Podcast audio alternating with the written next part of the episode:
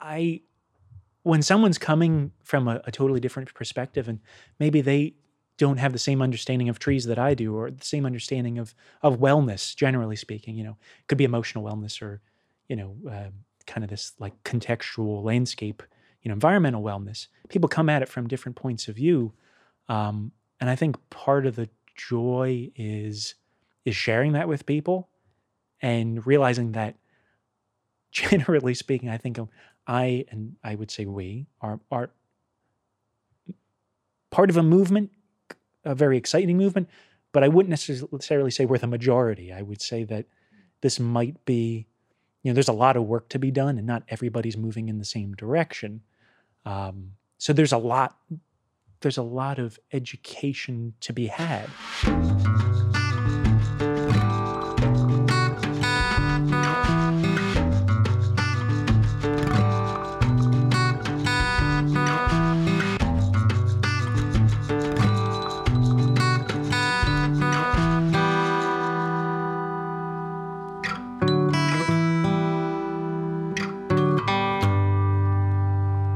Hello. I don't know why I do it that way, but hi, welcome. Episode nine of season three with Mr. Joseph Wallace, a local boy.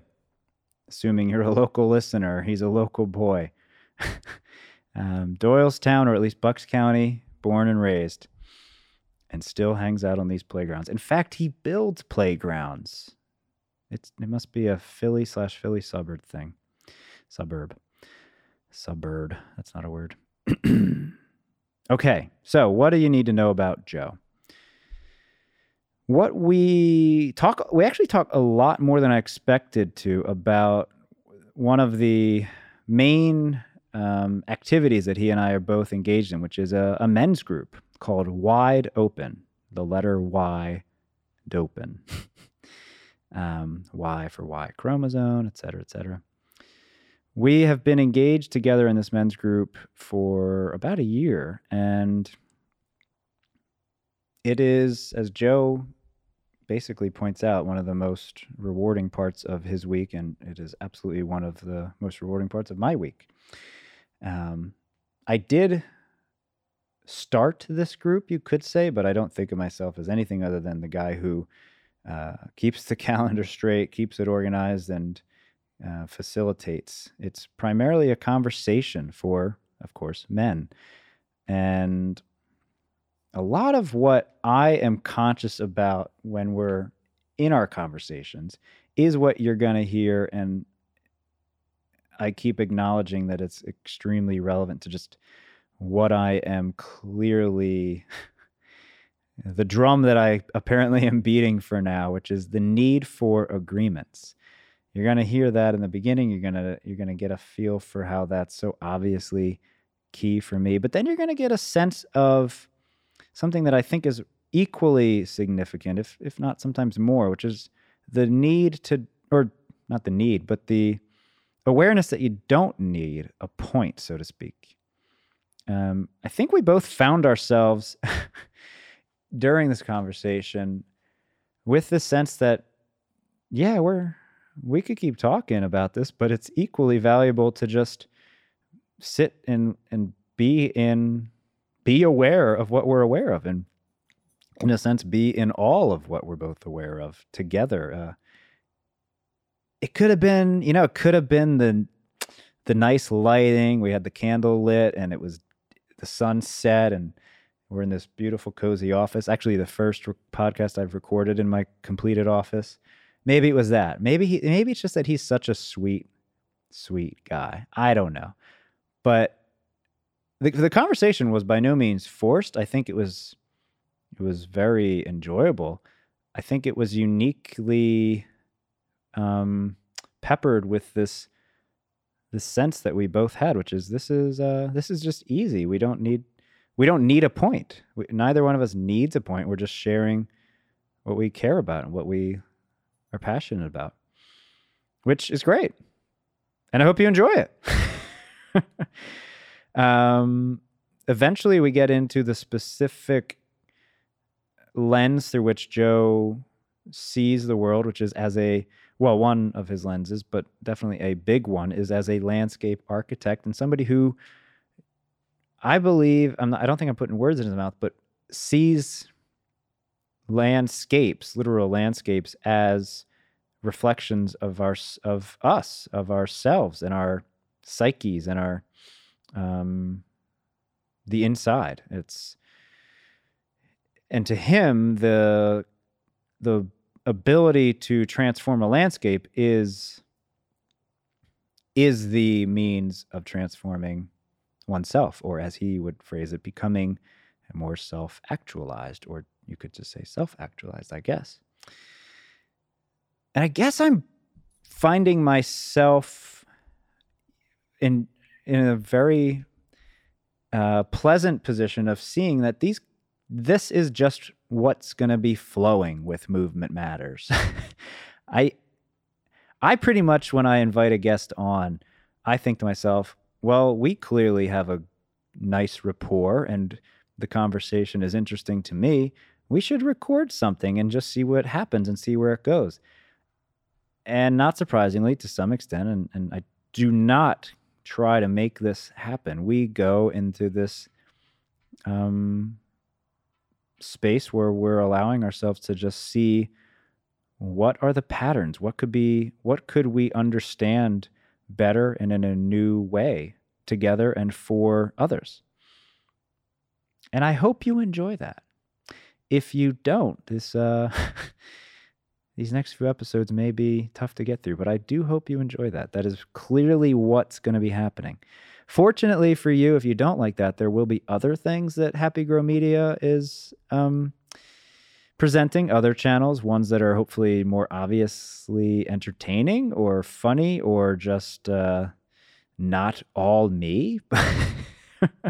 but if you're here and you're enjoying Movement Matters, I suspect you're gonna you're gonna want to get on this this train for a little bit because I think we're on it. I think we're gonna be on it for a little while. So just to have to go with that. All right.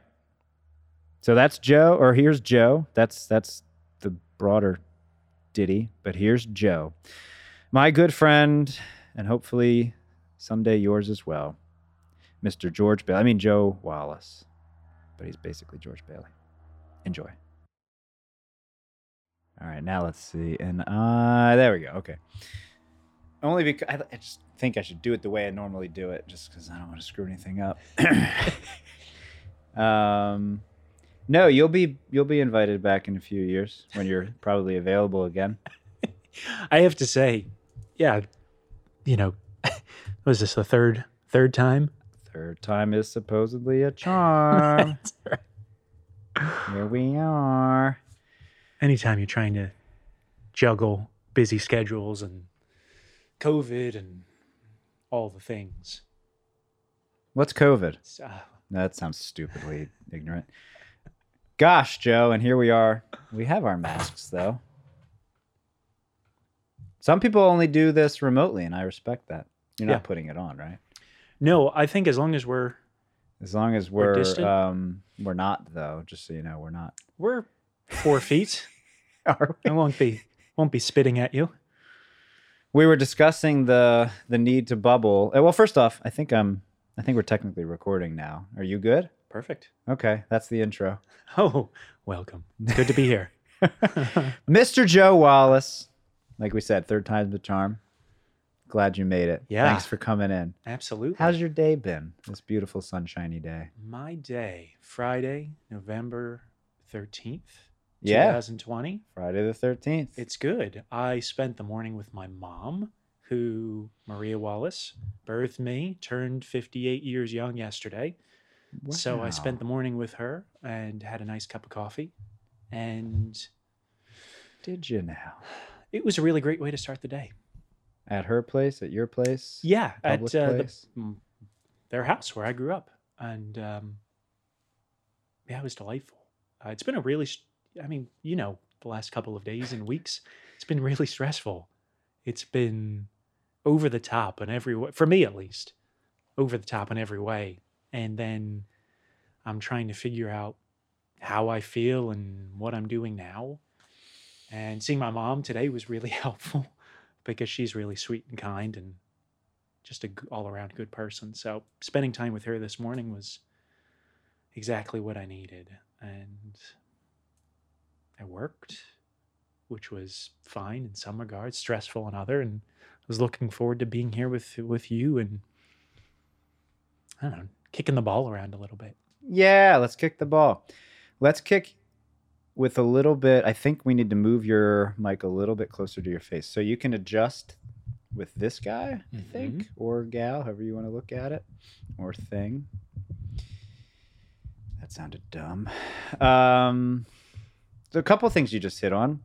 One, you're a local boy, which is lovely, and I, I guess I've been thinking about how I don't only talk to local people at this point, and it's because I've allowed myself to give in to the need to do some of these remotely. It, Sure. You can reach larger and wider groups. Um, but you're from here. I Mhm. wonder how I'm thinking to myself, I wonder how many people know you and know who would probably be listening locally, how how much you are the kind of guy who would just want to go see his mom and be fully fed by that and and mean it Sure. wholeheartedly without a s- sliver Yeah. of insincerity or it being disingenuous. It is 100% Not at all. Yeah. true. It was great. What a refreshing thing. Uh, that makes me immediately think of our what we do every week, which is our the wide open time, and I wasn't planning to start there, but why the heck not? Or Yeah. to go into that, but yeah, Wide open's great. I what is wide open? gosh, you know, it's why the letter I? D, the letter. it's been great. I mean, it's a group uh, for those that don't know, and I assume a lot of people don't know. It's a group of guys, and we meet. Joe, I, I'll be honest, I, I have no idea who listens. To this show. Colin, it's just the two of us. We're gonna turn this off and listen to it, and it's gonna be two listens. It's it's probably just the person who I have on and me normally. But that's good enough. But go on. You For those of you who don't know, I mean, wide open, a group of guys. We get together every Monday, and we've been doing this weekly since March, since COVID hit, landed, started, changed our lives, and we talk about what we're going through. I mean, as Mr. Rogers would say, we talk about our feelings. ooh yeah, good Right? old Freddie. Fred Rogers, we we Why'd you bring up Fred? I think about him a lot. Yeah. I just over the last couple of days specifically, I've been well, uh, on that note, I'll Yeah. acknowledge that wide open sort of it's it's sort of like evolved in March because Mm. we went and saw that together Right. technically last year, Beautiful which was still part of this whole whatever you want to call it, men's uh, gathering. Yeah. you know, when men's regular gathering. Oh, I just noticed you switched where the building is. um, I'll explain what that meant. But yeah, and we went. When what was it? Last fall, and We we, wore our cardigans. Yep. Cardigans and all, and we went and watched Tom Hanks. that was great. Yeah. But technically, that was still this. That was like a earlier version of what we do now. yeah, that was version 1.0. Version Yeah. 2.0 uh, really came about in March. Yeah, and then we gave it a name. Yeah. And it's just it's special. I mean, I I never realized how much I wanted or or needed something like that in my life. Like having a group of guys to talk with about everything. And we do talk we talk about everything. We do. um, you know, some people come and they're having days that aren't great. Some people are having days that are great, and there's everyone in between. And some, you know, it kind of fluctuates as you know, different people are on the call every week. Um, it's nice to talk with a group of guys about things that are important to us and what we're going through at this time in our lives and the world, which is what can you say about the world these days? I mean, it's It's bananas. a good question. It's just. I suspect we'll say a few things about it. but- yeah, it's so wild. But I really appreciate having you guys every week, more or less, to just talk with and bounce ideas off, and maybe not even say anything hugely important, but just to be in the same space. potentially just to hear each other and to, Yeah. to see each other and to to be heard and to be understood and to be seen. Yeah. Those are fundamental needs, whatever you want to call it, connecting. I'm harking to hark to over the way of the superior man there, which is uh, one of my canonical I guess, books. I read it some time ago, probably 2009 or something. Mhm. And actually, that was where I realized from reading that, oh, yeah, I do need that. Because there's a specific chapter about how important it is for men, no matter the- across the board, Right. to have time with just other men. Um, similar, similarly, kind of mm, heart-centered or oriented kind of men who who have obviously similar or, or um, congruent passions and focus, but just as men. Yeah. And to see what that allows for. And I don't think I really got why I need that until way later Mhm. and remembering that that was a normal thing as a kid. Yeah. And I don't think that it's contextualized. I think it happens for natural reasons as opposed to like you go be with just the boys or you go be with just the girls. Sure. There's something natural about it. Yeah. But uh, yeah, the need for that has always been there for me since reading that for sure. When you were, I'm curious, when you were growing up as a kid in your household, were you around guys that were open and talking about their feelings? Is that the kind of household you grew up in? Or was it, you know, maybe a little more traditional, uh, the way that men typically, you know, the last couple of decades think about their Mm. feelings a little bit more, I would say that not so much on your sleeve. household more traditional. Yeah. Love my dad. Um, very, very I'm a champion of my dad. I think he's a great, great guy, great dad. Definitely, I parent Griffin differently than him in that one particular way, where I Mhm. am. I have and I do continue to prioritize that aspect of relationship, talking about feelings. He did not, and and he's thank God uh, still with me. I think that it would be good if he wanted to do that anytime, and when he does, I think he he knows it's valuable. But we didn't get that as in a household. Yeah. Um, got it with friends though, but only some of them. Most of my friends, the really close ones, were formed through playing sports. I was always with the more athletic guy, and some of my teammates, we would eventually go there, especially in high school and Sure. definitely in college. But not all. Certainly was not the norm. But I don't think you necessarily have to talk about your feel. I mean, that can look a bunch of different ways, Right. right? We do it. I like to do it in a sort of sloppy sense these days. like I don't think it's. I studied nonviolent communication for a long time too, and I really value it. Structurally, I think it's incredible, and I I, I welcome it.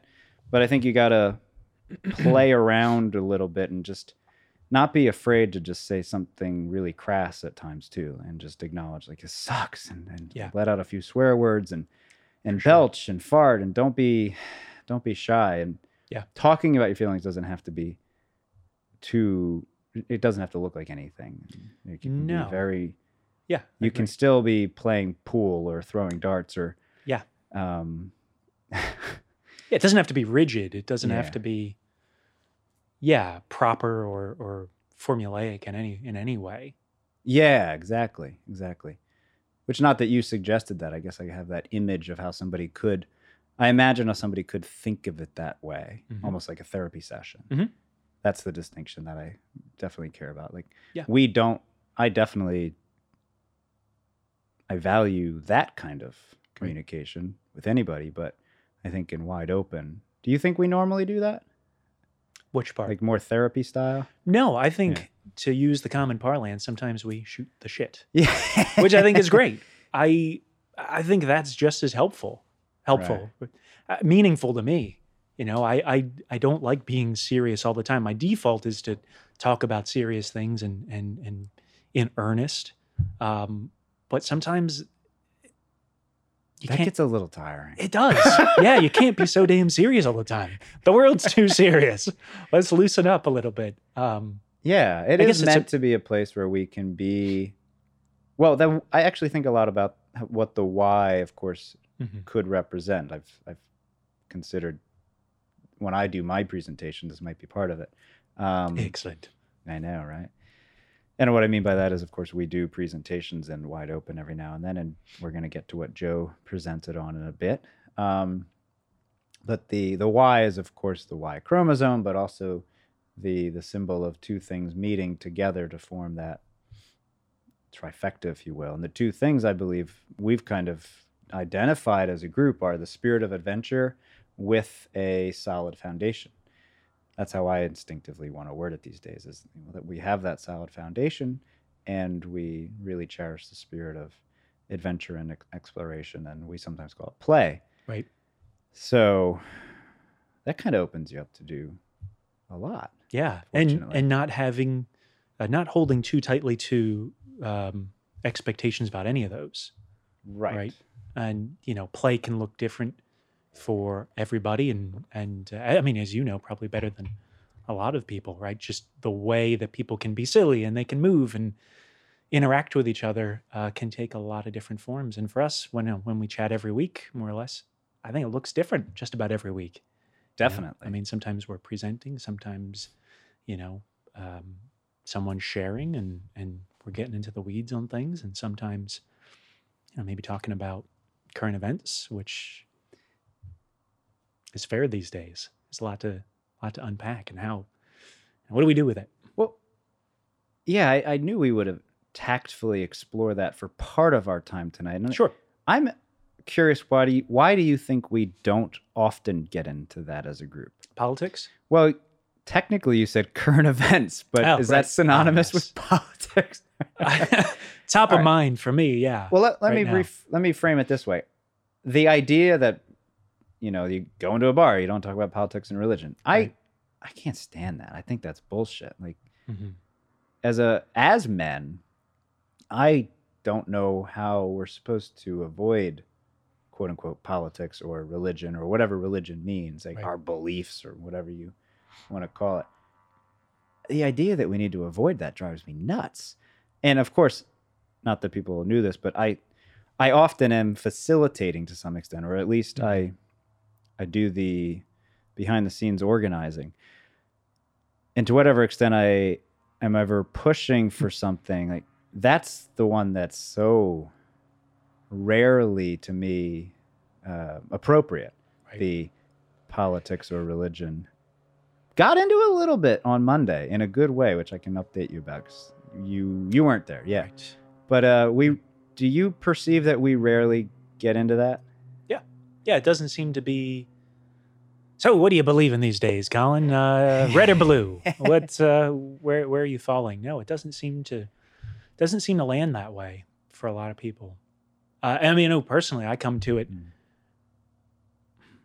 I don't know. I, I don't, with this group, necessarily feel the urge to talk about it because, you know, since we've started, politics and current events have been so toxic.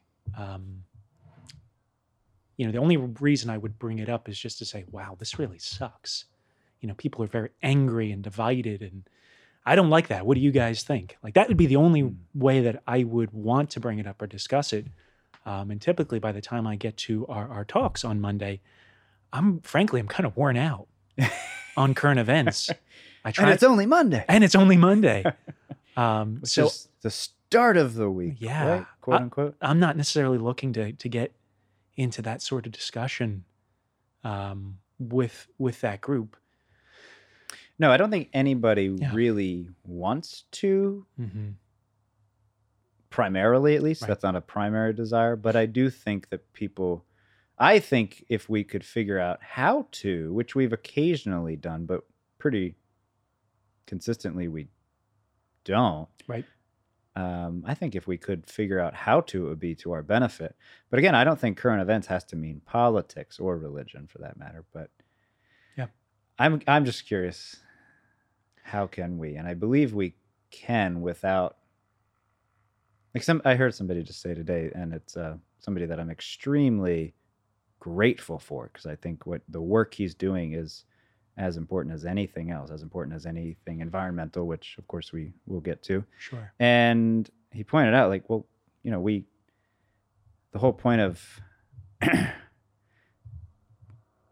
could say a different, couple different ways, but the whole point of a government is to avoid conflict, really. You could phrase it the other way and to say to pro- provide structure or Mhm. order, but you could also say to avoid conflict. Yeah. Depend. I mean, they're both probably true, and trace the history of the current forms of a nation state. It probably is true. I like the provide. Yeah, of course. I like the provide side. Yeah. I'm on the provide side, right. but prevent is prevent is important. Two Prevent and sides of the same coin, arguably, Yeah. dep- of, in the context of there being a govern a governing body for a group of people. Right. And I guess the the point is that the primary thing that keeps people from falling into the dangerous conflict kind of interactions and ways of engaging with each other are agreements. Yeah, shared My trope. Yeah. shared reality. Yeah, my whole trope. Yeah. yeah, and it's I'm not interested. I think that I talk enough about that in general and I'm not sure that the, any podcast listener would would be tired of hearing that and Remember, Colin, we're the only two podcast listeners. we might be except for that other guy. Uh, Maybe three. me. Three people will be listening. No, I, I, I, I jest. Do you think though that that's important as a as wide open for us to have agreements? Yes Don't and jest with me, by the way. I have my serious glasses on. thou shalt not jest. I, uh, to a certain degree, I, I do.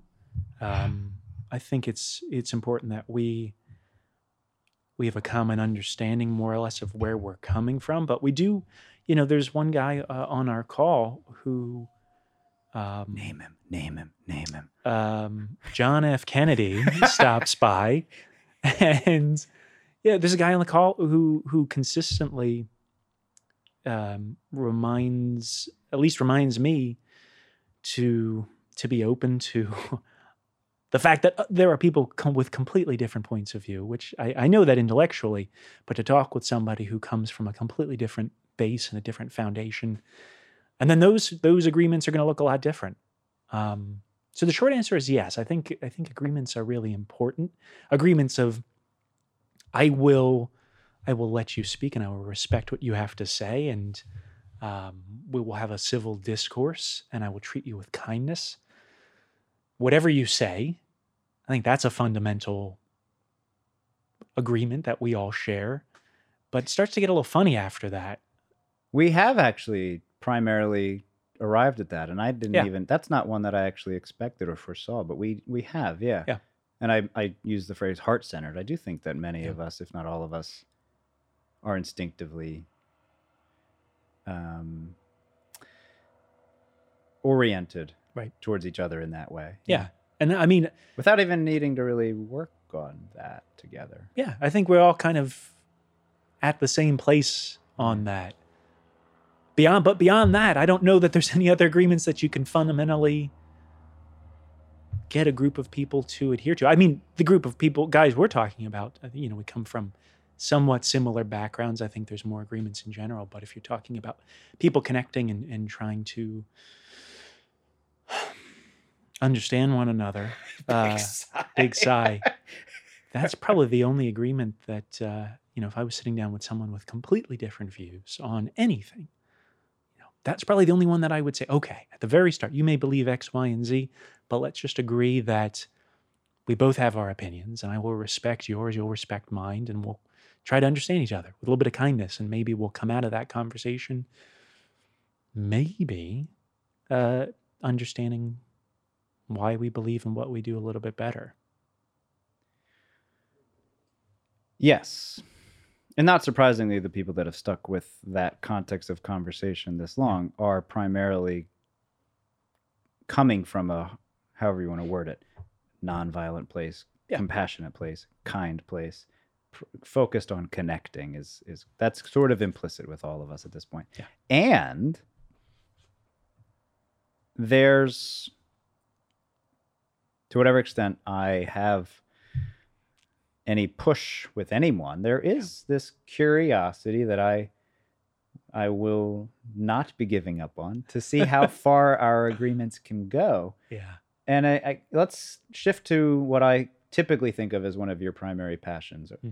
Um, you agreed that blue zones are still relevant, but specifically just uh, what is it calling it the environment simple enough or accurate enough? Sure. I really don't like calling it that, but because it implies so many silly things. But yeah. The let's shift to that as a as a topic for a moment and recognize, I guess, that well, we can come back to the, the point about agreements, and I think it'll be a nice preface to see where we go with how to even talk about environment and blue zones Sure. as one aspect of that. So why don't you introduce what you care about with respect to the environment, what blue zones Ooh. are? Yeah, this is great. How long do we have? Are we gonna be here until uh, early tomorrow morning? I wish. I know I told you I'm the one that's going to have to pause for tonight, which is not normal. No. And we have a we have an hour Sure. for now. Yeah. Perfect. We have Um, a solid hour and and we can do more another time Absolutely. in about 5 years. in about five years. 2025, ladies, gentlemen, ladies and gentlemen. What I care about and you know informs what I, I do. You know, you mentioned the Blue Zones, which is a work by uh, uh, Dan Dan Buettner, which you have Another one on your there. shelf over Yeah. up there, which is great. And the idea is that it's really about our environment. Uh, human beings were shaped by our environment, which we all know. But the degree to which our happiness is shaped by our environment, um, our well-being, uh, that's what I'm I'm really passionate about. You know, in my profession, what I do and what I study. Um, I'm a landscape architect, and we design spaces. We design neighborhoods and parks and trails and all the things that we we we inhabit. We inhabit spaces, and those spaces affect affect us in really in really meaningful ways. And and the whole idea behind Dan Buettner's work in the Blue Zones is looking at the places in the world that have the um, the highest number of centenarians, the people that have reached 100 years of age and are still living actively and and moving and living vibrant, full lives. And what are they doing? And he really distilled in a couple interesting ways what the factors are for these centenarians all throughout the world. And you know, part of it's a plant-based lifestyle to a certain degree, um, movement to a certain degree, tradition, religious tradition to a certain degree, community, um, and then where they live, their environment. Um, you know, which is what I'm really passionate about, is movement and activity a part of their day. You know, it, in in my work, a large part of what I do is designing for walkability and bikeability, so someone can leave their house like you and I can do, you know, in the Doylestown Borough in lovely Bucks County, Pennsylvania. um, we can leave our front door and go on a bike ride like we do, and and bike to Del Val College, or we can you know walk to the supermarket or walk to library. And there's so many things that, for me, like it's like this wonderful Venn diagram. Once you start thinking that way, like you know, walking out your door, you're oh hey Colin, you know, meeting your your friends uh, and neighbors, which psychologically we feel a little more connected. Moving our bodies um, is great, you know, preventing all sorts of maladies and and uh, it's good for our bodies. Uh, it's great for the environment. The less we can be in our cars, and all the fossil fuels that go along with that. So so yeah, blue zones and, and thinking about places that make people happy. And and and on top of all of that, thinking about our environments and designing our environments to make people happy has all of those other benefits. The happiest environments are also the environments where people are the healthiest and the where they move the most. In an Yeah. yes, and so obviously I have the book Yeah. here. um, my understanding, in a nutshell, which obviously is adding on to what you just said, or um, echoing what you just said, is that the point is they're blue zones of happiness. The Right. word happiness is implicit with it, Right. And the specific formula, as I recall, is these are the places, of course, where people are living the longest, but the why seemingly has to do with they have the most sense of purpose.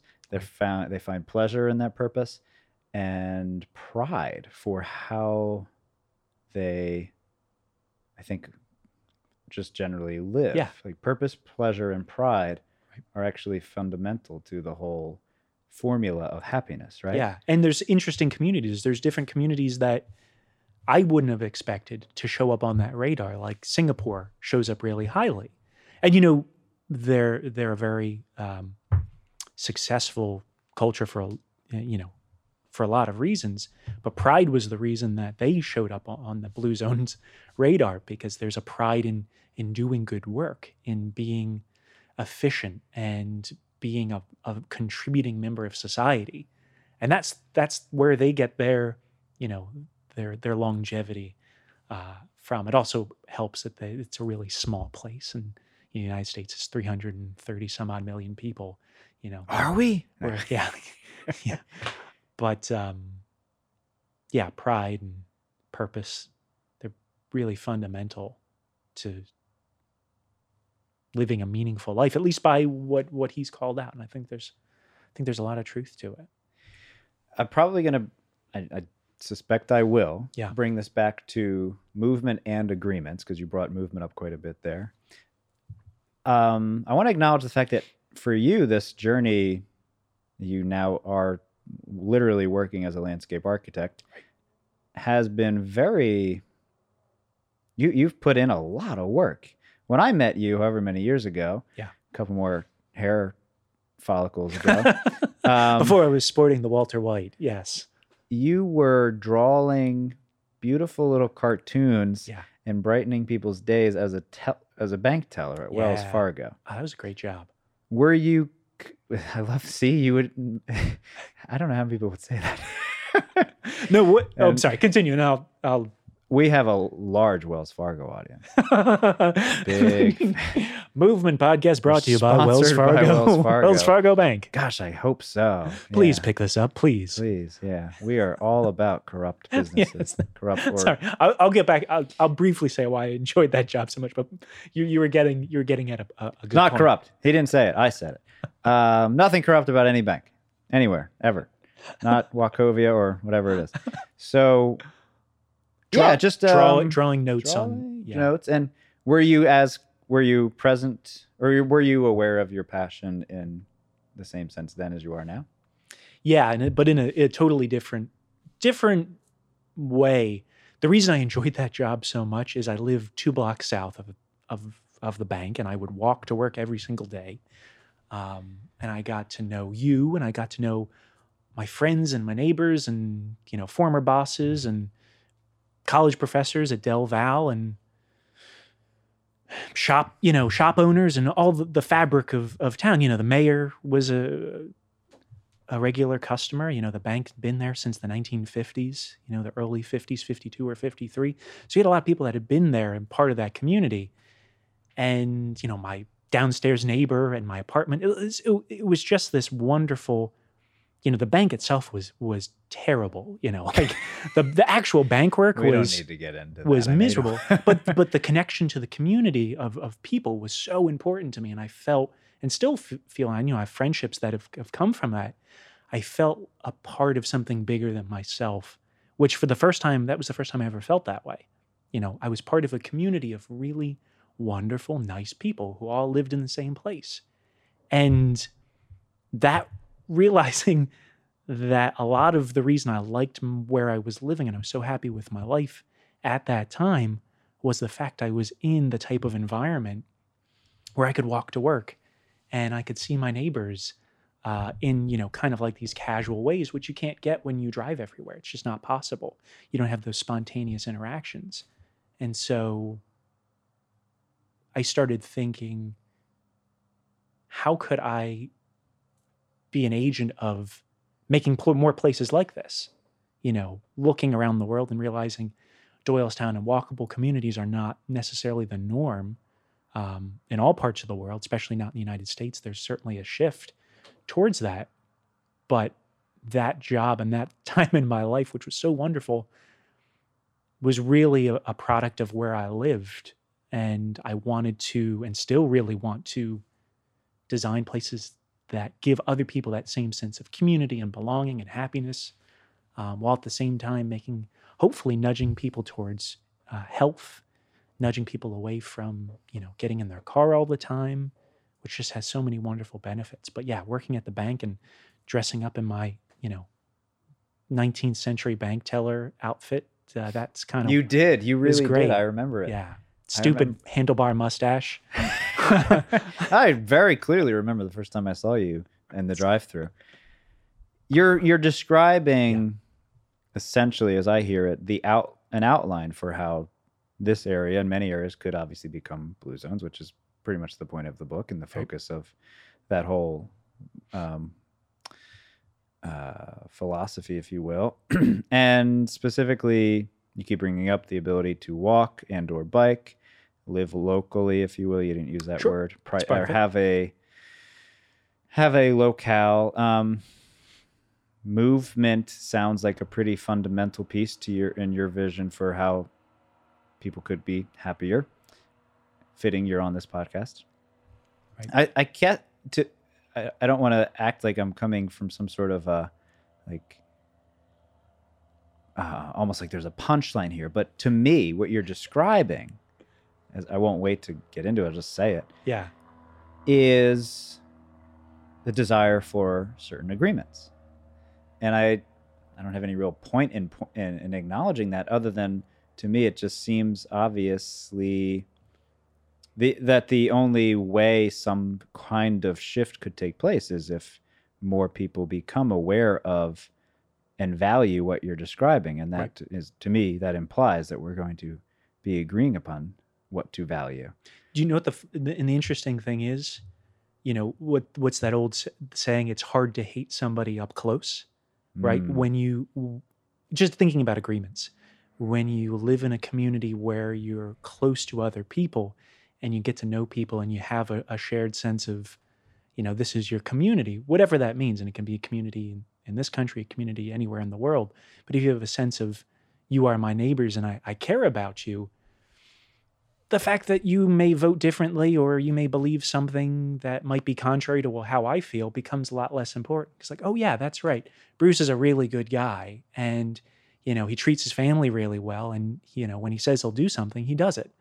And yeah, he believes something differently than I do, but God, he really he's an amazing cook. And have you tried his barbecue? Oh, I'm like, it's it's incredible. It's like it it makes a lot harder to, which I think is a good thing. It kind of nudges us towards seeing people for what they are and not so much I don't know, the the choices that like there's more superficial choices. Yes, and I guess what I was working out as I was saying it is the, is what you kind of just answered. The question might have been something like, "It almost sounds like to you, changing the literal landscape is the methodology." Yeah. Yeah. And and and yes. I would acknowledge of yeah, hell yeah. And what I it just makes me realize, okay, yeah, that's obvious. That makes complete sense. And what we are both engaged in doing in, in different ways and in different scales is that to me Yeah. the landscape is primarily I call movement or the body of, primarily with individuals, but it's it is meant to be about the psyche and Right. belief systems and thinking patterns. But it's still a landscape. But the the f- intention is, however indirectly at times, to still catalyze that possibility, Right. Which is exactly what you're describing Yeah. of a different or new or dare I say better or maybe more specifically for you a George Bailey esque kind of norm. you want the moon, Mary? I'll throw a lasso around it and bring it down. Yeah, I do. Not my- only can you do that, you you do live that way. I, I do love that movie for a lot of reasons. yes, you do. And the yeah. You actually, in a more literal sense, are, it sounds like, focusing on, and it doesn't have to be with the direct intention, but I think it is part of what fuels you, focusing on changing landscapes Yes. to change social norms and habits and beliefs and thinking. It doesn't need to be direct. all the things. Yes. yeah. All the, what he said. Yes. Yeah. It's great. I mean, I, I, I think it's really difficult to have any sort of meaningful change within yourself if you're in an environment that doesn't nurture you and nudge you in the right direction.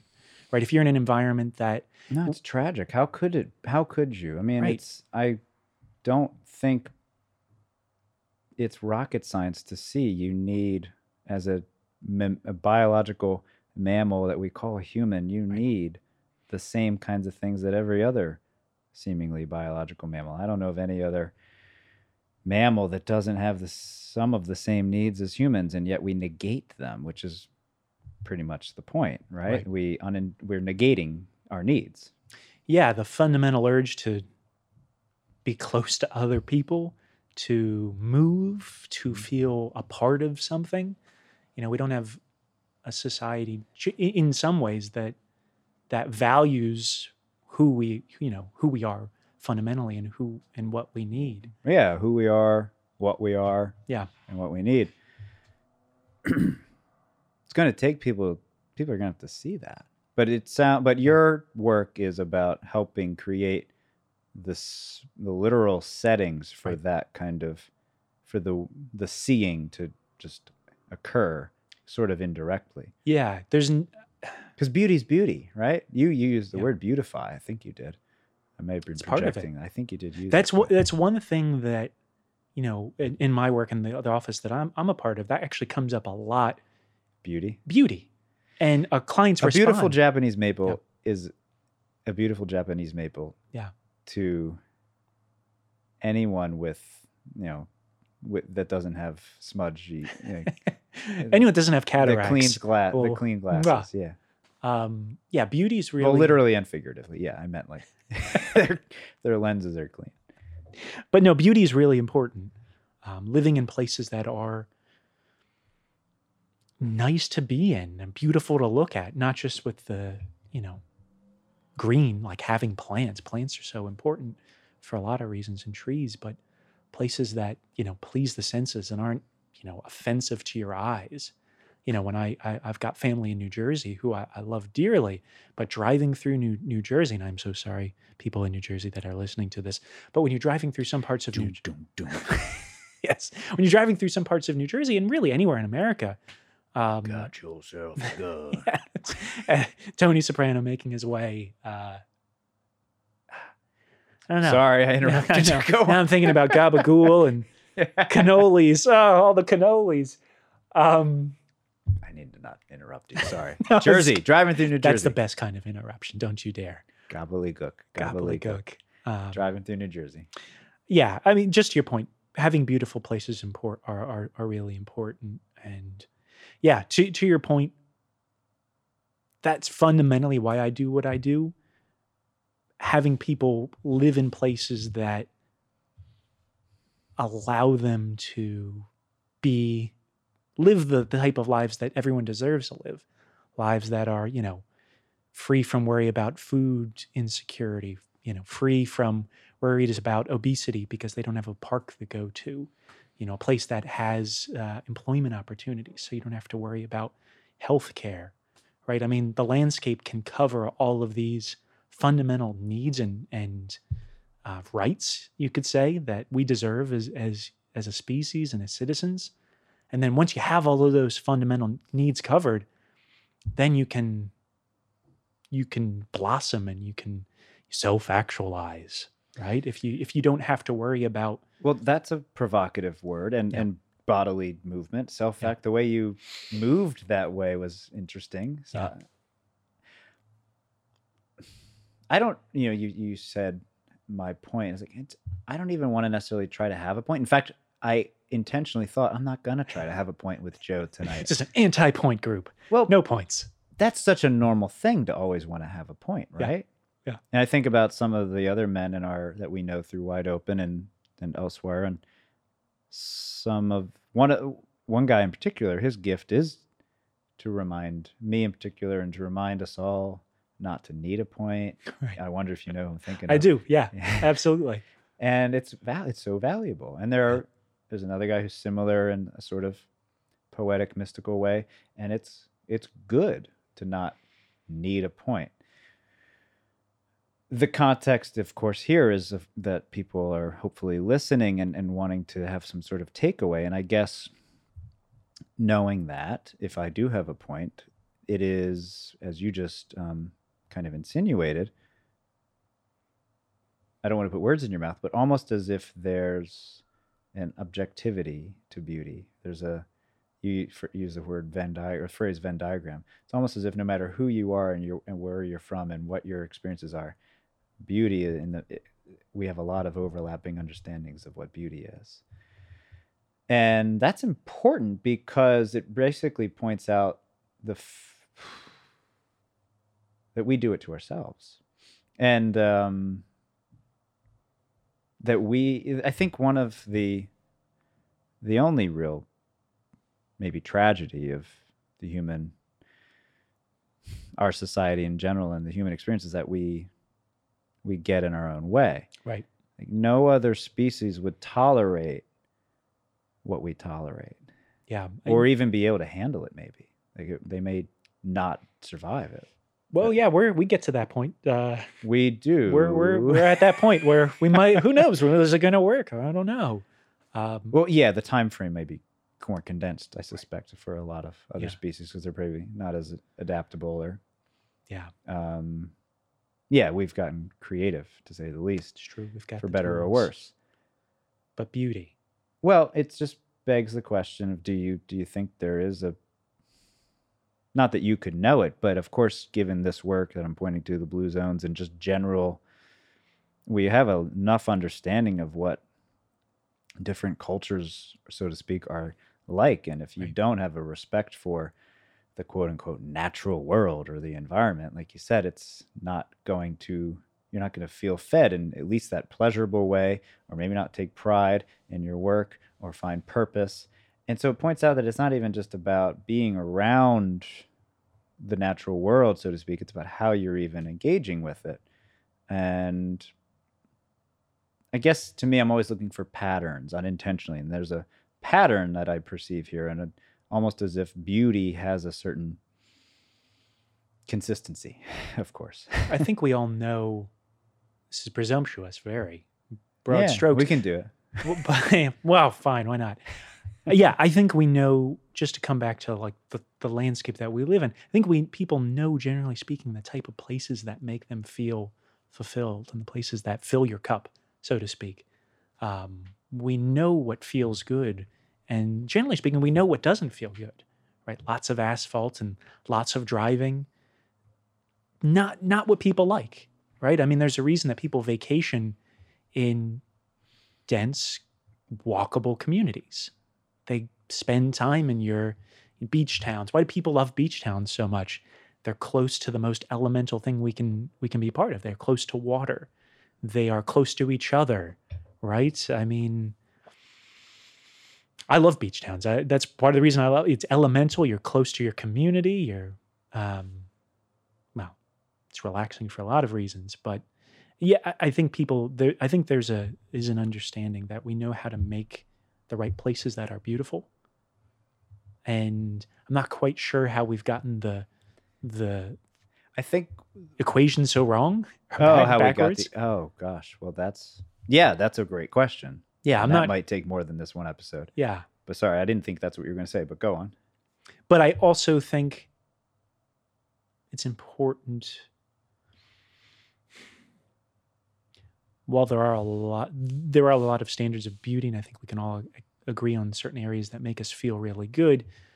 You know, not everybody lives, you know, in in these walkable communities that we're a part of, um, and a lot of people do live happy lives, right, all throughout the world in, in places that might not necessarily make me happy. So I try not to No, that would be obviously very ignorant. right To suggest. so like there's a got to be the same. yeah And it's dangerous to suggest that, of course. Right. but there's patterns are still patterns. I think though. right yeah there's like elemental um, kernels right the communities can look very different but they can have those those same benchmarks Yeah, I in the context of landscape, to me I think about one primary factor. How much are we letting it just be itself? Like how much have we gotten in the way or how much are we controlling it? Mhm. And it's obvious if we don't control what's going to happen. One thing's going to happen. what's going to happen colin Well, what we call wild. There's a wildness. mm-hmm. heaven, for, Uh, heaven forbid heaven forbid it goes wild Well, that's an that's a clear benchmark Yeah. for to um how much are we or are we not in the way? How wild is something? Yeah, I think attitudes on that are changing. I think we're li- you and I are living at a, a really fascinating time where the wild is more accepted now than it's ever been. For probably, I would, my suspicion is for the reasons we're discussing. Yeah, there's an understanding that there's there's value in the wild. There's value in in the unkempt, which has a negative connotation, but it's not. You know, there, there's a value in in um, you know the organic beauty of of things that don't need to be quite so rigid and quite so controlled. Well, But- there's a great word, organic. Organic doesn't necessarily mean wild, but obviously for something to be organic, it has to it has to be Yeah. slightly more wild than cultivated and domesticated and um, processed and civilized, et cetera, et cetera. Packaged Packaged. And we live at a time too where, you know, if we were having this discussion 300 years ago, the wild would mean something really different. The wild would m- mean life or death. We we're we're at a privileged point in history where the wild we don't have to live in the wild, right? We can choose to be in lives of of relative ease and comfort, and and the wild this can be something that, you know. doesn't hold our fate necessarily. We're not we're not living out in it. Um, but if we were, you know, 18th or 17th century uh, colonists, right, the the desire to control the wild would be a matter of life and death, probably, right?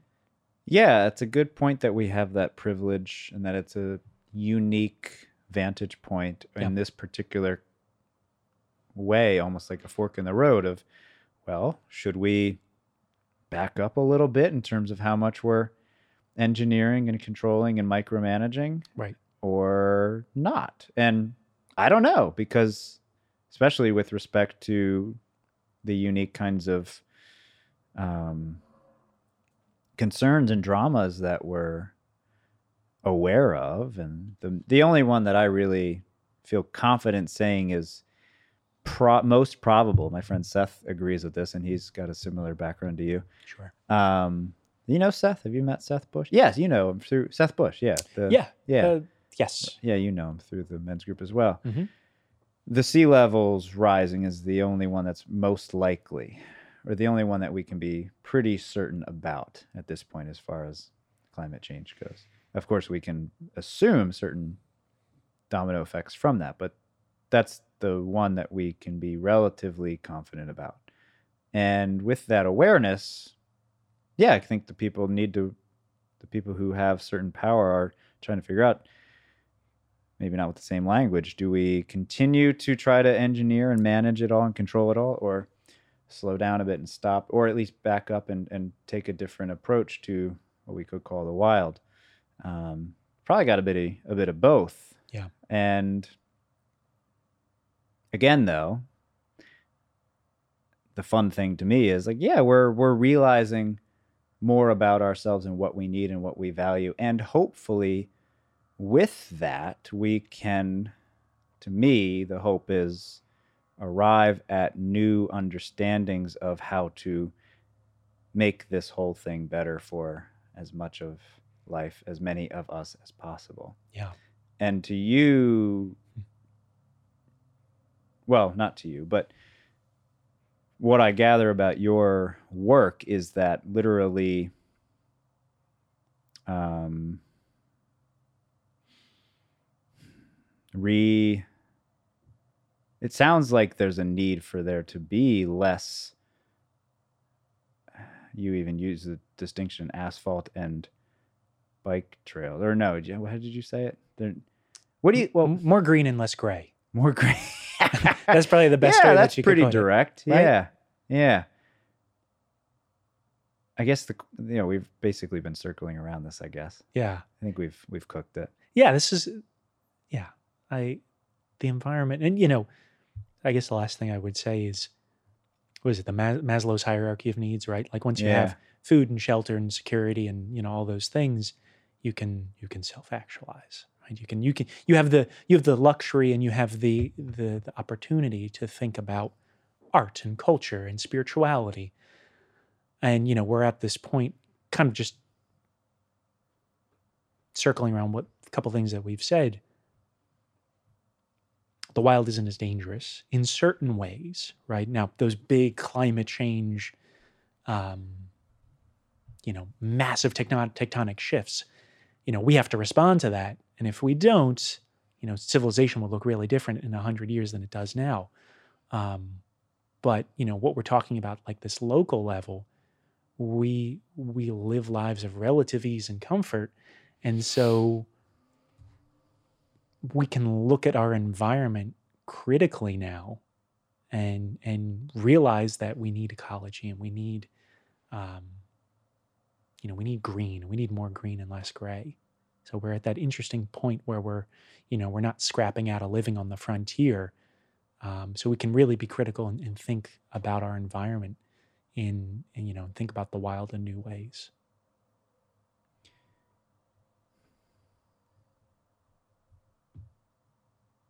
Yeah, the word wild doesn't have the same meaning for sure. Right. We know there are probably areas that are wild and they may have that danger to them.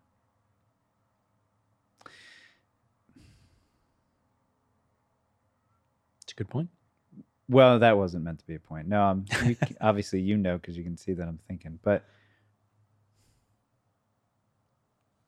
would you agree that the the need really doesn't come down to thinking about how are we going to survive? Like you said, the the survival needs are somewhat taken care of, but that actually this is the time where we can realize that this kind of happiness that is relevant to the blue zones or relevant to clearly a lot of people that actually is possible for most of us if we redesign the literal landscape. Yeah. And I guess it seems so obvious to say it. That's why it's hard to think of like, is there a question to really throw at you? I'm thinking about yards and do we like what kind of specific other than walk being able to walk more and bike more and um let more green, less gray, like what do you think about even the the specific kinds of um, totems we have, like yards? Yeah, it's a really good point. I mean,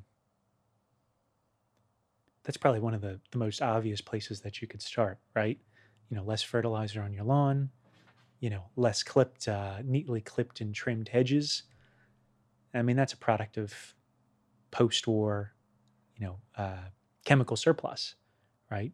Um, fertilizers and, and whatnot. And that's really shaped the landscape that we're a part of now. But yeah, I mean, I guess what, what you know, part of what you're you're you're talking about is there's a lot of relatively simple things that we can do uh, in our own backyards that start to And front. and and front that um, yeah reshape and kind of redefine our, our our relationship with with nature.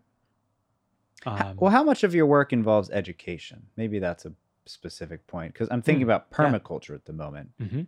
Have we talked about that before? And no, but we should. Not that we have to do it now. We could talk about anything, but um, well, clearly this is a relevant theme. So, um, yeah, yeah. Tell me more about what your work as an educator involves, and I'm assuming since the word permaculture was Yeah. something you seem to jump on, that is part of it. yeah, I mean, And what does that mean? Yeah. you know, well, permacultural and and you know, edible landscapes, thinking about our environment not just as something that's static and wow, that's beautiful, which is important, but also a landscape that, mm, you know, maybe we can think about how we integrate food and nourishment uh, into a front yard or a backyard. Um, is a huge part of what we do. Not so much in a, you know, I'm going, you know, Joe College going to a classroom, which we do that too. You know, talking with students. That's a, that is also part of what we do um, as a profession. But educating the public on the importance of green and the importance of trees. You'd be surprised how little people know about trees and why they're good for um, good for everything. I mean, there's a million reasons we should have more trees. I sound like the Lorax, but trees are amazing, and a lot of people don't realize that they're not just you know Oh.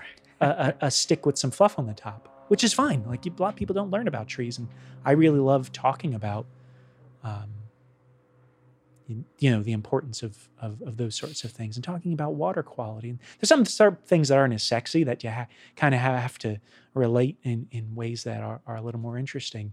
Um, but education is is huge, and understanding why the natural world works the way it does, and why it's important for to have parks. You would, you know, the important one shocking education thing. You know, when we talked about parks and recreation, the in parks and recreation, there's a lot of people that get angry about parks and we don't want parks. And I remember watching that show and I thought, ha ha ha, that's so funny. People love parks. And it's not true. A lot of people are very angry when a park comes to town. If we're, we're you know, a new green space is, get, is getting built or a new trail is getting built, there's a lot of misconceptions about what those are and that they'll bring crime and they'll bring undesirable elements and that there'll be places where kids are, are you know, drinking beers uh, in the parking lots all hours of the night and noise complaints and like there's a lot of misconceptions like birds will be pooping on everything because you know we had one woman that didn't want trees in this new park because it would bring birds and those birds would poop on her car. It's like no you can't do that. And to me that would that was so far from my logic um, but the educational component is you know talking about the reasons that they are essential, right, for for beauty and for health and for the environment and for our own, you know, mental state of being. There's the the and I'm going off on a tangent, but the the trees. There's a tree hospital study. I mean, I'm I'm not quoting the the exact part of it, but the idea was, you know, it was maybe 20 years ago.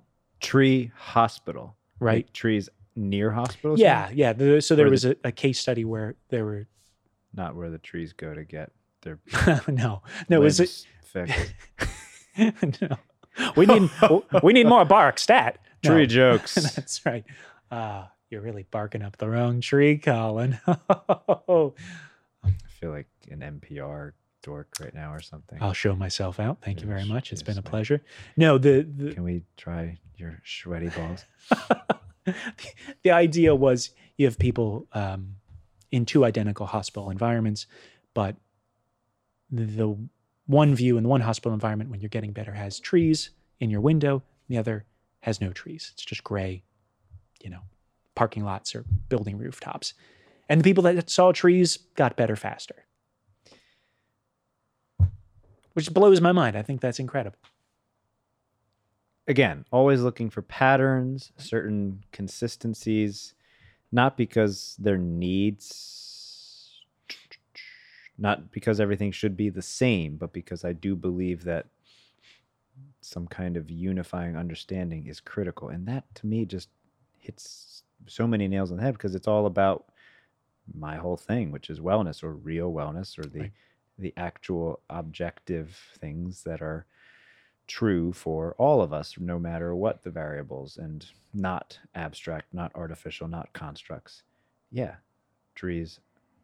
And, and part of what's so this is such a fascinating conversation for me because you're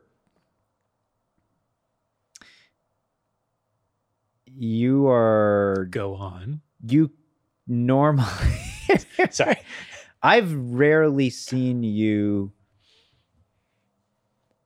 even when we've been in those conversations with wide open and you've shared some arguably heavy things. You've been through a lot this year, regardless of sure. the the macro and the and what everybody else is dealing with. Yeah. You're so I would say measured or or clear or collected.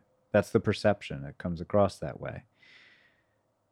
And I think I sometimes come across that way too, but the difference that I perceive like I'm fired up about this stuff in the sense like I'm aware like it it kind of drives me nuts that these things that are so obvious aren't yeah.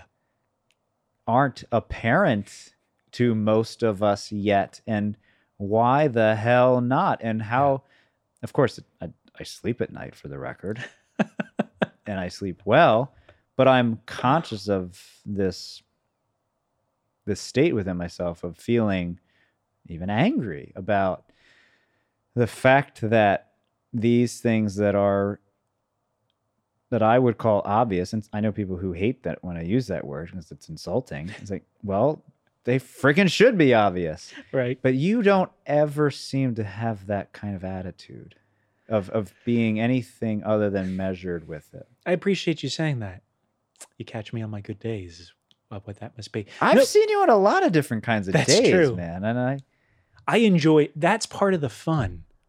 I when someone's coming from a, a totally different perspective and maybe they don't have the same understanding of trees that I do or the same understanding of of wellness generally speaking, you know, it could be emotional wellness or you know, uh, kind of this like contextual landscape, you know, environmental wellness. People come at it from different points of view. Um, and I think part of the joy is is sharing that with people and realizing that generally speaking, I think I and I would say we are are part of a movement, a very exciting movement, but I wouldn't necessarily say we're the majority. I would say that Hmm. this might be, you know, there's a lot of work to be done, and not everybody's moving in the same direction. Um, so there's a lot, there's a lot of education to be had, and I think that's really exciting because you know what we're all everything that we've talked about tonight is good for you know mental health and physical well-being and the environment. And it's good for so many reasons that there's so much exciting and sh- excitement for me in sharing that with people. Um, and if that's a fundamental truth i think once you realize that i think people want those things. They want health. They want a healthy environment. They want to feel good about themselves. They want to be connected. Um, at least been that, that's my experience. And I get angry too. I get angry that things aren't moving fast enough. But I try to keep in mind that all the systems that we've created are the results of millions of small actions, and those actions are led by people, and people are essentially good. And if you can very slowly educate those people and, and show them, you know, at least my understanding of, of the lives we could have, people are inclined to say, do you know what? That's a damn good idea. I'm going to uh, plant more trees, or, you know, I'm going to walk to work today, or, you know, maybe I'll eat uh, one less hamburger this week, whatever it is. You know, it's like make those tiny modular adjustments to how they live. I think that's super exciting. brought to you by what's that? Beyond Meat. Beyond I don't know where that leaves us, but It- um, no. I, and I appreciate you, you saying that measured. That sounds that sounds nice. No, it's it's it's not just nice. It's well, it, it I'm highlighting how you're authentically you walk your talk clearly, as I know you pretty well at this point, consistently, and you are not bullshitting in any way. One of the main things that stands out, we didn't talk about um, the election at all, and rightfully so, because it's just kind of a waste of energy. And Here, here, but here, uh, here. when we went on that bike ride, that recent one, yeah, you very specifically acknowledged how you you wouldn't condemn anyone for any particular um, perspective politically, so to speak. I put it. I, I would put that word politically in quotes because it really doesn't just mean one thing, in my opinion. It- sure. we're t- talking about the environment is quote unquote politics. Talking about valuing lawns or not, or valuing green over gray is political, in my opinion. At Can this be, yeah. point. Yeah. Um, but more importantly, you very specifically said you wouldn't at all condemn anybody, regardless of their perspective or or um, if they literally voted for Donald Trump. Yeah. And you would and you would still find some way to connect. And I know you mean it, and I Yeah. know you would. I think about- I appreciate that. you are as much uh, committed to connecting and and being empathetic as any person I think I've ever met or heard of. I appreciate that. I, I I think of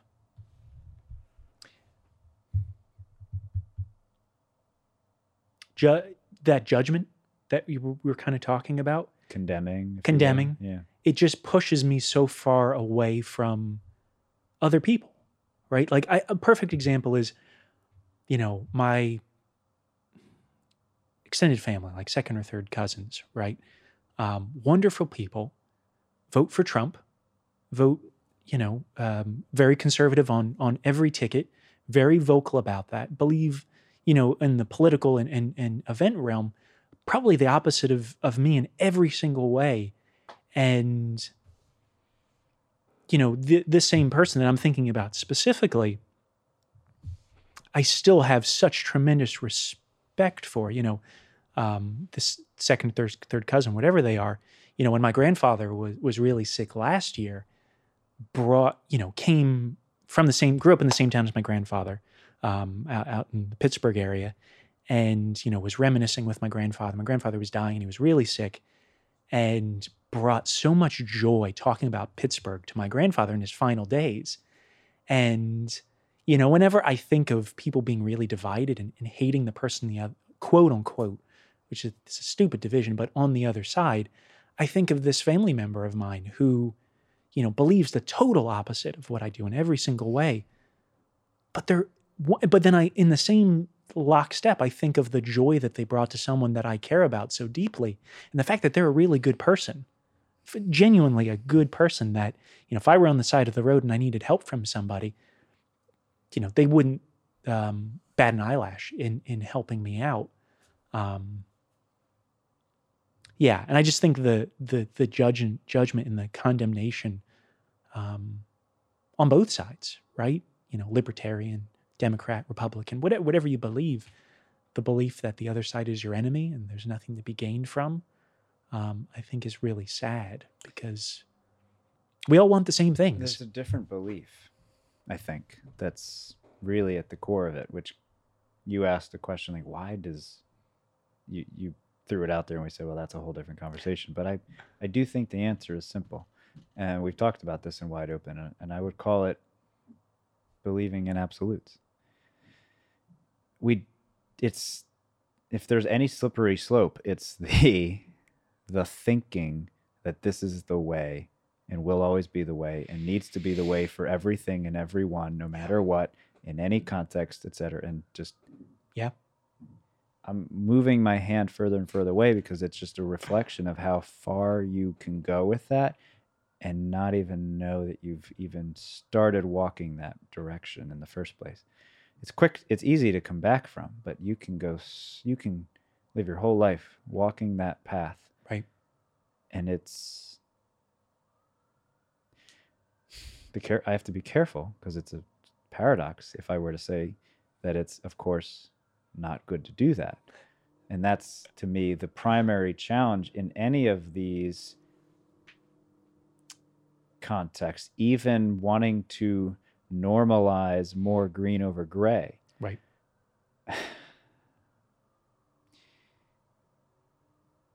What I'm, of course, acknowledging about you, and, and yes, I'm complimenting it, but it's more just reflecting it because it's it's so so fucking important. Is this the the way you would go about something as opposed to just going about something and it it's heartbreaking to think about one very personal challenge right now which is i have a family member who also well i have a number of family members who of course think differently about different whatever Sure, blah blah that's not important we all do but one family member who specifically is so so ready to just like label it all evil. It's all evil. That's evil. That's evil. That's evil. That's evil. That's evil. Evil is like, and it, it's such an uh, a difficult tendency to witness because I get it, but I can't see how it's healthy and, and good to to view To- others as evil. to to think that way of Yeah. course yeah you know, yeah Thank you. In case that wasn't Sorry, clear. I didn't mean that. No, to, to, to clar- good to clarify. I can't see how that's healthy. I can't see it. Uh, But it's normal. I can't see how it's healthy though. But the challenge then, like, uh, and what we are obviously, to me, it's obvious exploring and wide open is, yeah, you can you can be solid in a sense that could per- be perceived could be perceived as um, whole or or complete or static or done but you're not because part of what you've established is the openness to something always new. Right. and i i just think that the opposite of that is is the tragic norm. And it's hard to hard to know what to do with that because it's so easy. So regardless of whatever yeah whether you go to a college whether you go to a, a town meeting whether you go to a church you probably know that and you're probably conscious of that which is what i'm uh, reflecting on you reflecting back in you is you can't just tell people we're going to just put a lot of parks because it's not it can't be that black and white right now. But somehow as a collective we do have to agree on things. And that's that's why i'm saying that's so fat such a fascinating and and energizing for me. It's extremely energizing to be focused on that challenge. Like well how can we come to better agreements? It seems like we have to understand that particular challenge of not walking that path. Yeah, that's so. And you're right. It's such a slippery slope. It can happen so easily. That's what we talked about on that part of the bike ride, right? We did. Yeah. And it's like, and it's not just in the things Oh, that the unknown. Yeah, maintaining the. We use the word mystery. That's what That's it was. right. Yeah. Yes, which is is its own really important element. Um, but it's like it, that. You know, I just think of my, my my life like that relates to so many different elements, right? You know, I've been vegetarian, I've been plant based for a long time, and that's one of many ways that you know you can hold judgment, right? Right? Like you can hold judgment against people that don't eat the way you do. You know, I ride my bike a lot. You could hold judgment against people that don't, you know, ride their bikes more.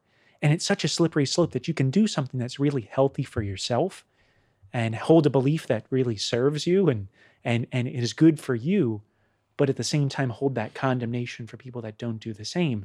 And that's where the distinction comes that's I think is just so uh, divisive, right? Like I'm doing a really good thing, why aren't you? That rather than I'm doing a really good thing, what are you doing? And What's a thinking problem, right? It's only a divisive. It's a divisive way of thinking, exactly, and it's only divisive. Yeah, it's a divisive rather than inclusive way of Yeah. coming at a problem. Yeah. You know, it's like if somebody says like, you know, um, keto diets, right? It's not my thing. Well, any diet, man. It's like that's the Right. obvious one. That's a good. That's a good point. But you know, like that's because you and I don't even eat the same way, no, not a, and yeah. and that's Although we both enjoy good breakfast foods, we both enjoy. That's right. right? I think Oh I think we can agree on that. I would. Let's go back to Rhinebeck ah, after this. good plate of flapjacks soon and some as- home fries. Yeah, I'll do what I need to do tonight and tomorrow morning. Back up to Rhinebeck. um, Yes, we sure do. More important, obviously, the, the point being what we're describing, and we've arrived at in this clearly unintentional way, I think, is the description of ho- of what's most paramount as far as what's needed, and that is to you you call it self um, the word I don't use the phrase you've said self uh, so factual. actualize. Thank you. I don't I like to say normally- that way. yeah, that it, it sounds as if is it fair to say that a key aspect of being quote unquote self actualized is knowing that you're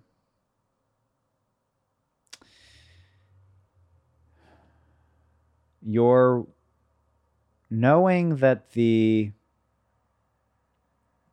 it's as important if not more important to here yeah this is a simple way to say it.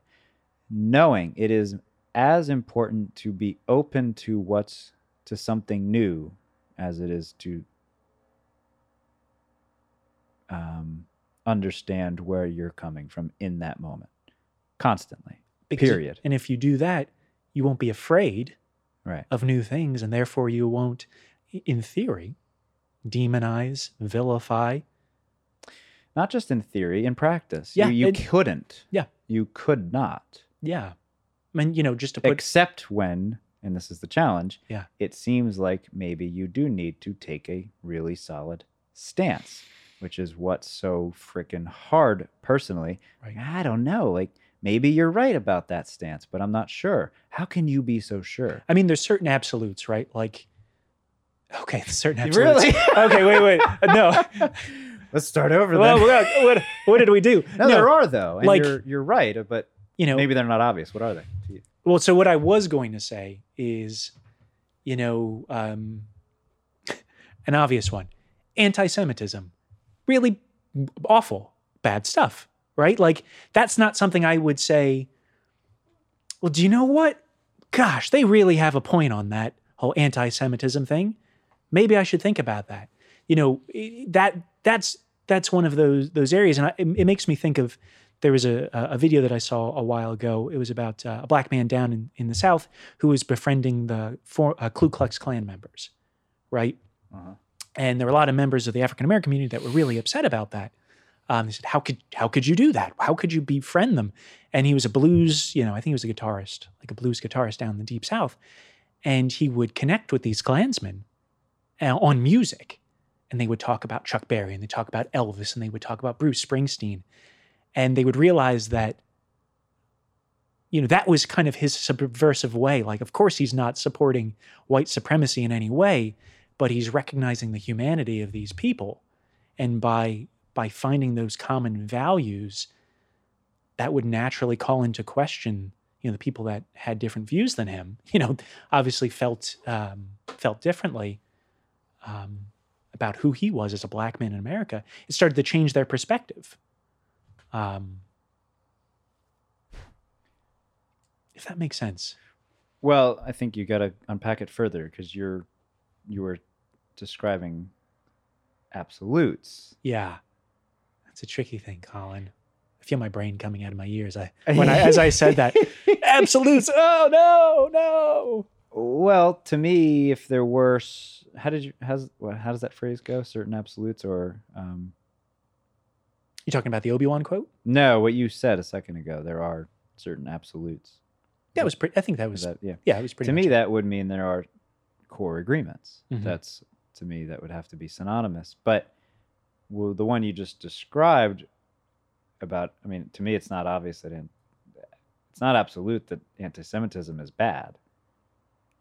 I guess the nor is it absolute that racism itself is bad or any kind of prejudice is bad or any kind of um, i don't think that's a clear absolute unfortunately I think but the i think what you were getting at was more the the what's consistently true is the potential to connect in the um to truly connect as opposed to being caught up in the superficial Right.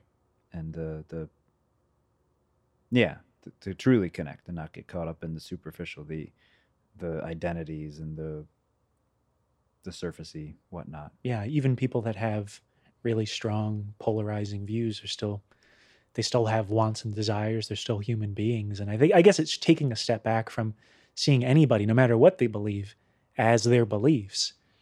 Like, oh, that's you know, Deborah the Republican, or you know, James the whatever. Like, oh, that's oh yeah, they really like Quentin Tarantino movies, and we love to talk about that. Or, you know, they,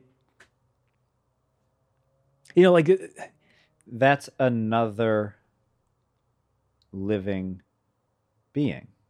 yeah, that respect and and dignity that you can afford any living creature. Yeah, and you ideally, to me, can go further. I think there are three primary um, neurological or neur- neuroses or psychoses uh, that we just don't even realize we're um, succumbing to that are just part of the playbook. Um, we've described two of them pretty clearly, and this will be the third one. The two we've described, well, not clearly necessarily, but somewhat, is the the need for the unknown. Mm-hmm. Um, the other one that we've kind of played around with is um, respect for. It's kind of same as an unknown, but that it, there's never going to be an ending. It's there's constant newness. Right. But the other one here is the inherent interconnectivity and interdependence and dare I say oneness of all of existence. There is no absolute separation. And that's not just some sort of spiritual or philosophical point. That's biology. That's real that's what I call reality. To Right. negate that is to negate what's real. So you're I th- I don't know if this is what you were getting at, but I I think it could be related is that what's absolute is no matter what your beliefs are, no matter what your thinking about yourself is, no matter what your stories are, no matter what you tell yourself, Yeah. what's still true is that whoever's in front of you or next to you or on your mind, so to speak, is in a very real sense you. no, I don't mean I don't mean it that way. I it's meant true. it No, I, I, I like it's I do agree with you. you're all we're I hate trying to oversimplify things into the whole oneness because it's too, it's overdone, but separation just isn't real. Think- So I, you brought up anti-Semitism, which is such a specific component, and you brought up the Ku Klux Klan and obviously racism, and Mhm. those are ideally things that we wouldn't be dealing with as a species. But I think that the the why is because we lit- we believe in separation as an absolute, and that's cuckoo. It's cuckoo for Cocoa Puffs. do you know who would agree? Fred Rogers Fred frickin' Rogers, yeah, and George Bailey probably. and George Bailey. Yeah. yeah, the you know the, the common understanding that we are all. You're right that we're all one has kind of a Well, it's part of the story. It's part of what's true. We're all, yeah. people say that. It's like, oh, okay, I know where you're coming from. I think it's more accurate to say that separation isn't real. Meaning, you're still Joe and I'm still Colin, but the separation isn't real. So, we could, of course, arrive at some profound understanding, and maybe we'd f- experience the the profundity and it would be it would be pleasant and beautiful and bring us a sense of happiness. Yes that we are quote unquote one from a, in a certain context but i would still be living as if you are uh, obviously an individual and interdependent from me. But Right. yeah i don't believe that the whole oneness thing is going to uh, change people's minds. I think understanding that the separation isn't real yeah the stories that we tell ourselves and that we used to which I, you use the word stories which I Mhm. really like. it's a good word for it It is, yeah. It, they don't define us, and we are, you know, complex and multifaceted, and hope and have dreams that are more multidimensional than who we vote for or what a ballot looks like. Right. So that well, if somebody in your like close to you was was really using that word evil Mhm. in the ways that we're describing.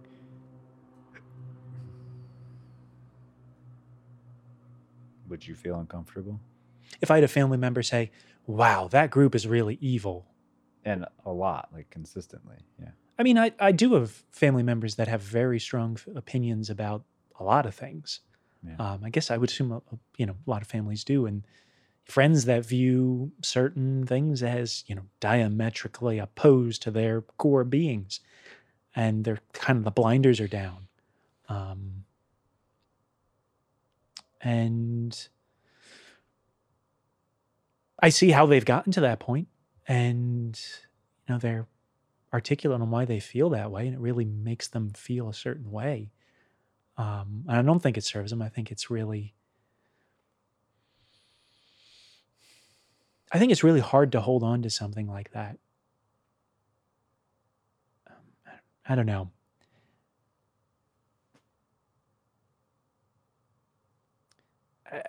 I guess it comes back to the judgment, right? You know, I have a family member that believes something really strong, even if they believe something really strong about me, um, they obviously have reasons for feeling that way, right? There's a whole, li- you know, linear trajectory that's led them to the person that they are. I think it behooves me to try to understand where they're coming from. Um, and I think, I don't know, so I don't know what I think, Colin. I think you want people to see something. Being the example, I guess Mhm. that's the. No matter by example. no Yeah, matter what, you're right? doing that clearly. I think that for me, that's the only thing that I I can really count on a lot of times, is sure, and that comes up in wide open a lot. yeah, Yeah. like you can tell somebody something until you're blue in the face that you you know you think this is maybe you should think about it this way, or maybe this is a better way of of operating, um, or the shoulds like you should do this, you should do that, which is dangerous. Um, hmm but by being an example and living a trying to live a life that's maybe less uh, combative or less diametrically opposed to other ways of, of thinking. Life that's more joyful a little more happy uh, in certain ways. You know I, I'd, I'd hope that that's that has as much power as um, if not more than you know pontificating about what you believe is right I think, and unfortunately, the clock is relevant to this, but I think that's a good. That's a good pausing place. That the uh, the primary. Yeah, leading by example, live and letting your life, your way of living, be the the the main representation of what you want people to see and how Right. you want people to what you want people to get. And you don't even have to consciously want it but just yeah if you're going to be self actualized lead by example. Yeah i mean it could go for anything like it does go for anything. You know from biking and walking and yeah. and changing your lawn to engaging with people who are seemingly uh, opposed to yeah on the surface something about you or something about your loved one or your neighbor or friend or whatever but yeah Right. go on No, I was going to say, I mean, you could, you know, talk to a family member and say, Do you know what, family member? I'm Colin and I think you should bike ride more. You know, you're packing on the pounds, the winter weight, it's really hitting you. You should you should really move more. Movement is really important because obviously it is. You could do that. Or live a life where you move and you're active and you're bike riding and say, Wow, that family member of mine, Colin, is a really happy guy. Contented might be the, you know, a, better word. He's you know seems like he's in good shape. He seems like he's in a good place in the world.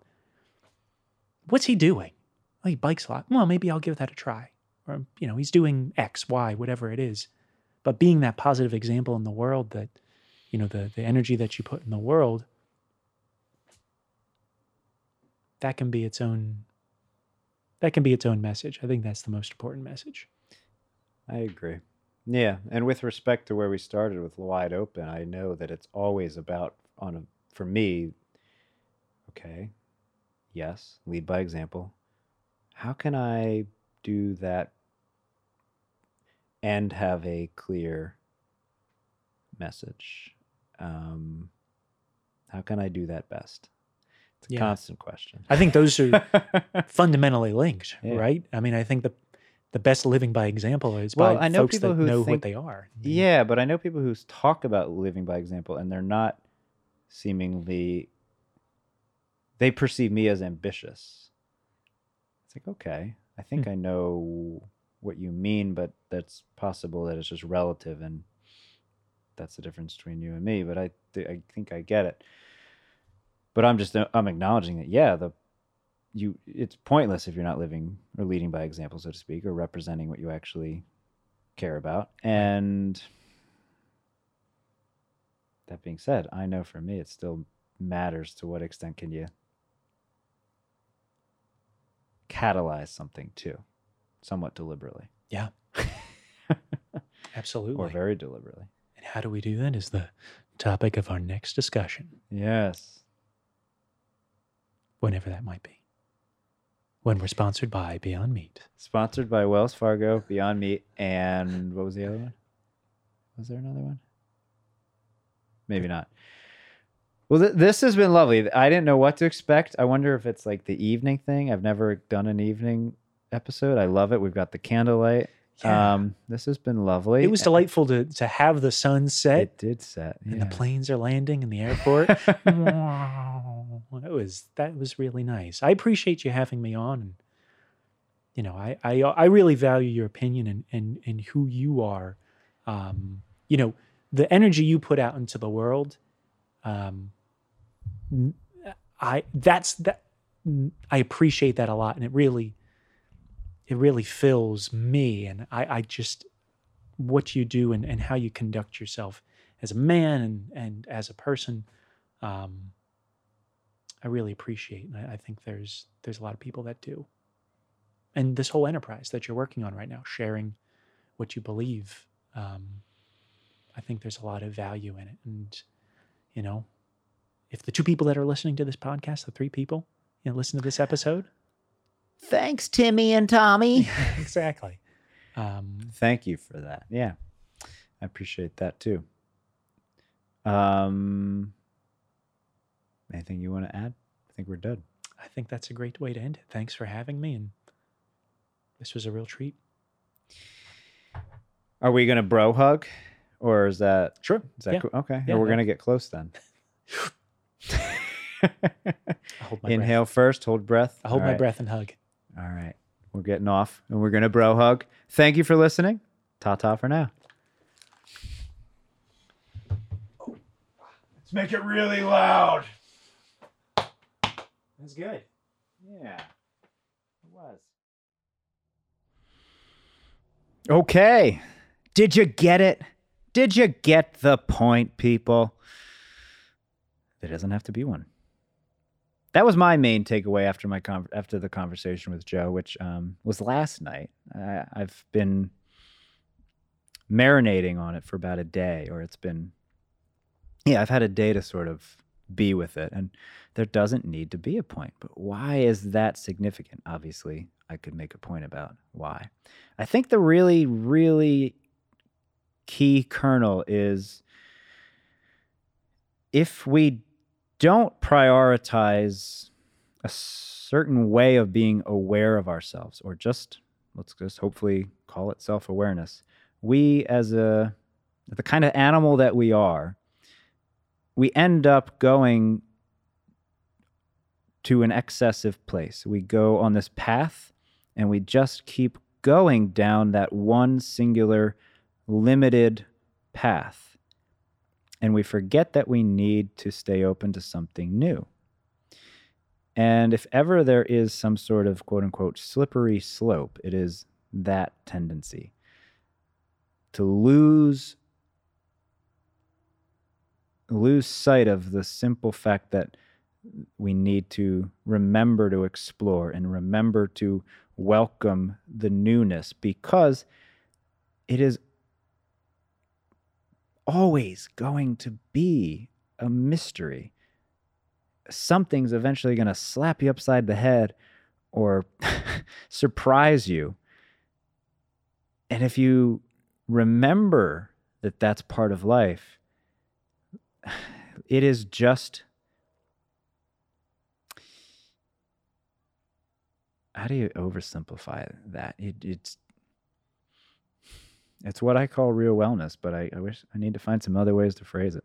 Hopefully, over the next few uh, podcasts, we we come up with some other ways. But it's clearly not a value, or it isn't a way of living that is valued enough, in obviously my opinion, and I really do think that is just true and I'm I'm on team mystery. If we're gonna if we're gonna be on a team, we gotta we've gotta remember the value of the mystery.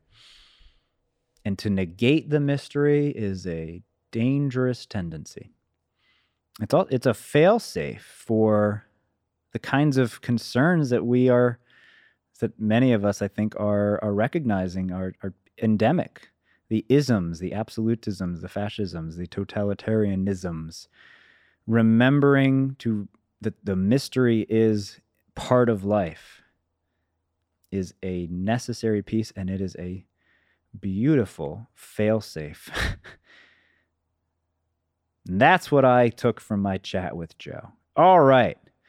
I hope you enjoy Movement Matters. Um, I forget who's going to be on the next episode, but we have quite a few exciting guests coming up for you. Like I said, good friend Alex Tonigas. We have the musician Joshua Howard. We've got another musician lined up some for, for coming week. Um, a fellow movement coach coming up, Brian Nevison, whose business is Smiles, Take You Miles. Lots of good folk, lots of good food for thought.